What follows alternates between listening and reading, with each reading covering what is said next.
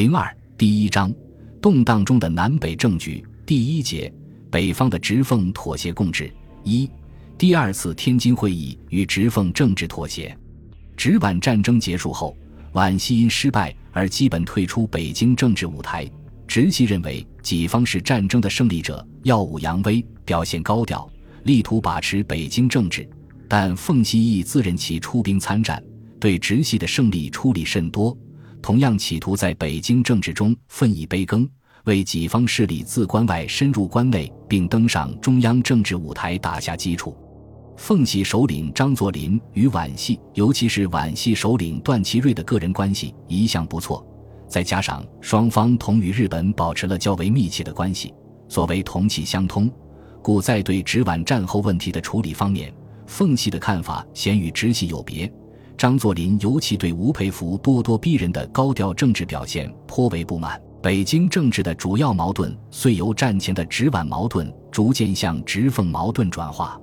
只是由于战争刚刚结束，直奉双方都需要瓜分战争的胜利果实，调整派系之间及派系内部的利益关系，双方的矛盾尚在隐忍未发之态。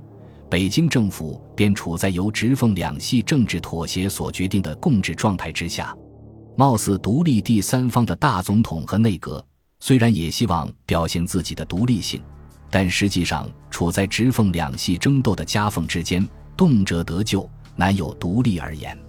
直皖战后，直奉两系经由天津首脑会议对若干善后问题作出决定，暂时稳定了被战争打破平衡的北京政局，但因为各方利益不一。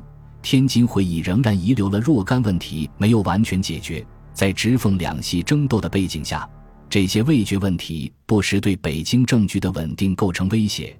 尤其实处在对直奉谁都不能得罪，也得罪不起之地位的北京政府总理靳云鹏，深感小媳妇难当，大呼头疼。为此，由靳云鹏主动发起，邀请直奉两系头领曹锟和张作霖二次聚会天津。讨论并解决直皖战后的若干未决问题，为了保持派系之间的平衡，加强自己讨价还价的地位，晋环拉来两湖巡阅使兼湖北督军王占元参加此次会议。实际上，靳云鹏也知道，会议的主角当然是曹锟和张作霖，他们的决策就是北京政府的行事指南，他不过是功陪末座，看人眼色，听命而已。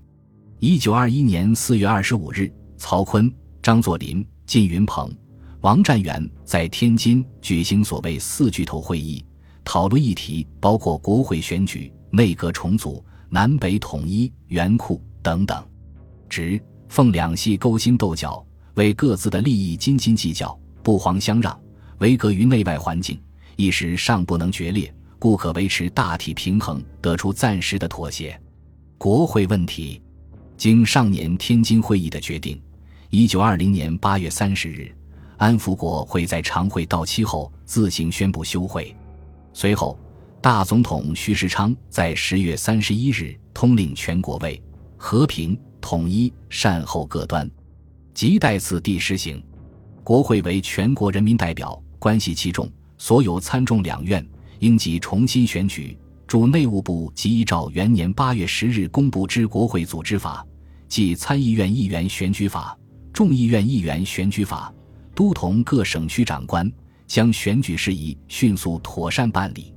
徐世昌的如意算盘是通过国会选举回避新旧国会之争，建立新法统，有利于延续其总统地位，同时也杜绝南方的护法口实。但南方护法国会以维护民国就有法统为己任，要求恢复旧国会，反对再选新国会。各省北洋督军信奉实力为上，对国会选举这种无谓把戏兴趣不大，自然应者寥寥。皖系地方实力派，浙都卢永祥反对举办国会选举，认为舍本求末，疑问有多。刚刚在战争中击败皖系的直系头号大将吴佩孚，认为卢的态度对其废弃南北国会、召开国民大会的主张有利，遂大加支持。一九二一年一月七日，吴致电曹锟，认为笔记有正大之主张，我即当顺而从之，以表示生气之同。倘执意阻止，间结两歧，不特团体友爱，我将自陷于孤立地位矣。二月三日，吴佩孚又致电直系山东与河南督军，表示中央突办不合法之新选举，识别有作用，推测将来必陷国家于无政府地位，使身危惧，要他们各速出电，极力赞成卢的主张。在吴佩孚的心目中，北洋团体的利益实高于所谓法统。由于当时各方对新国会议员选举都不甚积极，除了江苏之外，全国各省在预定时日都没有举办选举。第二次天津会议期间，为了敷衍徐世昌的请求，由曹锟、张作霖、王占元领衔发表通电，催促各省从速办理国会议员选举，并向卢永祥疏通，以打消其反对意见。但说到底，曹、张。王对选举这样劳民伤财而又无甚实际效果的事也都不热心，在做足了发表通电的表面文章之后，也就不闻不问了。国会选举事从此不了了之。内阁问题，上年天津会议决定由靳云鹏出任内阁总理，但靳组阁是各方妥协的产物，不能任由其决定人选，故其属下出身交通系的财政总长周自齐。交通总长叶公绰与靳不和，他们把持财政，与靳为难，企图以财政困难逼近下台，然后拥本系首领梁士仪阻隔上台。他们的如此做派，自然使其与靳云鹏的矛盾激化，势如水火。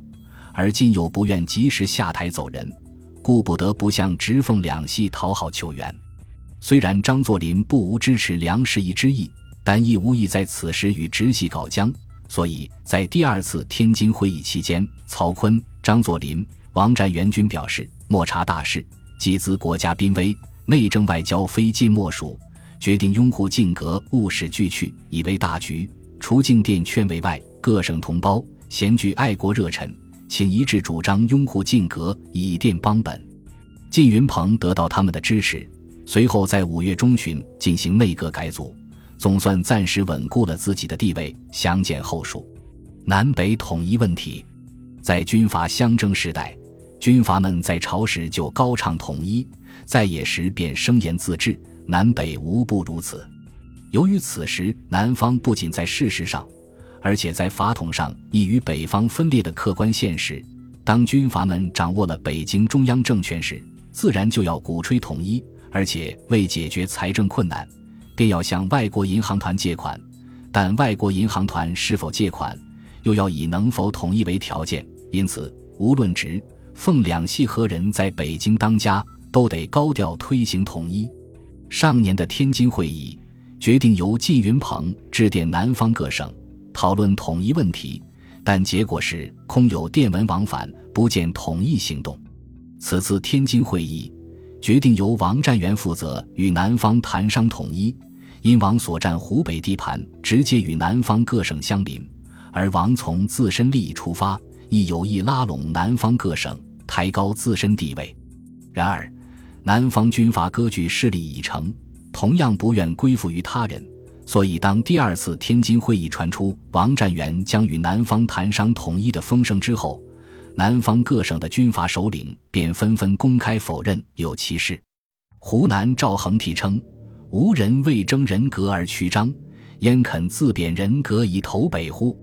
贵州卢涛亦称，对于南北均不附和，滇黔已宣布联防，与北归无关。所谓南北统一，在和平条件下自无法实现，而无论直奉有没有动用武力的实力和准备，最终结果也只能是徒放空言而已。元库问题，俄国十月革命爆发后。外蒙王公失去沙俄奥援。一九一九年十一月，外蒙撤销自治，中国军队重入外蒙。一九二一年，外蒙形势又发生变化，白俊恩勤部于二月占领库伦，中国军队被迫撤离。三月二十一日，外蒙重新成立独立政府。值此外蒙局势动荡之际，社会舆论虽有援库呼声，希望中国出兵保持对外蒙的主权。直奉双方对此都在唱高调，摆出势在必行之态，实则各有打算。直系希望由奉系出兵，以此削弱奉系争霸北京的实力，有利于自己控制北京政局。奉系因其地盘和军队靠近外蒙，对出兵似乎责无旁贷，实则是企图以此谋取控制热察绥地盘，进而增强与直系争夺北京中央政权的实力。当曹锟征询吴佩孚对出兵外蒙的意见时，吴认为小徐、蜀征自去年失败后，无一日不图报复。此次利用寇扰塞北，忘记调虎离山，乘内地空虚，袭而取之，此生东击西之诡计也。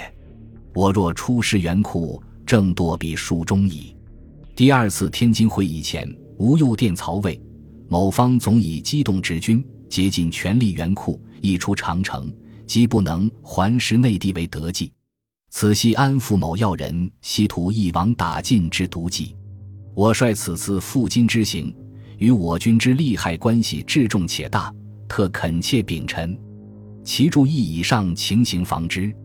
曹锟接受了吴佩孚的意见，由吴出面恭维张作霖统辖三省，威名远播，有雄师劲旅，当能为国效命。建议长城以北之边防，请宇帅张作霖完全负担；长城以内应由我帅曹锟担任保持。长江流域则由鄂赣两都联合川湘协力维持，闽浙方面由鄂都负责。如此分别负担，实力进行，则中央无北顾之忧，而中原有金汤之固，防内防外，错置玉如之全策也。心怀个人打算的张作霖则顺水推舟，表现出乐得接受直系的倡议。第二次天津会议决定由张作霖全权负责援库。五月三十日。徐世昌任命张作霖为蒙将经略使，节制热察绥特区，令其整肃师旅，训图既定，后方策应事项由曹锟、王占元随时会商，妥善办理。张作霖随即组织征蒙军，摆出出兵架势，实则雷声大雨点小，除了借此向叶公绰硬敲二百万元外，始终未曾出动过一兵一卒。六月十二日，张作霖致电北京政府。为外蒙匪事已成，今后宜先劝慰王公，严剿余匪，电令活佛归顺。如其不悟，再行干戈，以示怀柔而息边患。袁库征蒙就此不了了之，而张作霖却以此名正言顺地得到了热察绥地盘，并以此为借口扩充兵力，索取军费，否则即声明宁为十日上至牺牲，绝不冒昧从事。据说。在第二次天津会议期间，张作霖借援库讨得三百万军饷，而曹锟只得五十万，引得曹锟四弟曹睿大骂靳云鹏：“你不配当家，就得滚蛋。”而晋得张作霖助，不甘示弱，回骂道：“我不当让你来当，谁当总理谁是王八蛋！”活脱脱表现出军阀治下政治的流氓性和无序性。四月二十八日，四巨头第二次天津会议结束。经过此次会议的讨价还价，直奉两系达成了暂时的妥协，从而维持了北京政府在直奉共治下的暂时稳定。直奉两系在此次会议上各有所得，曹锟和张作霖都表示满意，但直系头号大将吴佩孚没有参加此次会议。张作霖排挤吴儿向曹锟是好的举动，非但不能拉近他和直系的关系，反而埋下了吴张交恶的种因。成为造成后来直奉关系极度恶化的重要因素，而且此次会议未能解决直奉双方的基本矛盾，即由谁控制北京政府，进而成为中央的代表。直奉共治不过是双方实力大体均衡的产物，但这种均衡是非常脆弱而不稳固的，一旦在遇有双方的利益之争，均衡极易转化为不均衡。当双方矛盾发展到不可缓和的地步时，最终还得靠武力解决问题。由直皖战争和二次直奉战争的进程可知，北京政治的稳定与动荡，在相当程度上即系于北洋皖、直、奉三大派系间的实力均衡与不均衡的关系演变。本集播放完毕，感谢您的收听，喜欢请订阅加关注，主页有更多精彩内容。